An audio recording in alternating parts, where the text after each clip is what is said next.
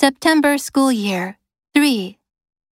Corporate hiring practices were a big impediment, but that is starting to change as more Japanese companies hire employees on a rolling basis.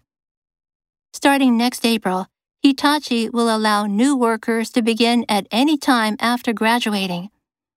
Toshiba began hiring in autumn new employees who studied abroad, including foreign students. AGC, formerly Asahi Glass, accepts new hires in the fall, mainly for non Japanese and those graduating from overseas colleges. We have been pushing for all year hiring, said an official at the Japan Business Federation. If school years starting in September catch on, companies will need to take steps to globalize.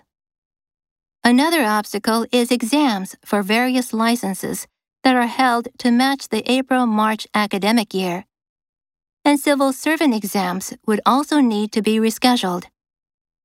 Many relevant laws would need to be revised, including those covering education, local autonomy, and finances. All of these changes are unlikely to be made in time for a transition this year.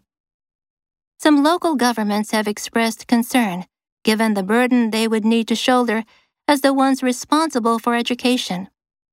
It would be hasty to implement this in the current year, said Toyama Governor Takakazu Ishii at Wednesday's meeting.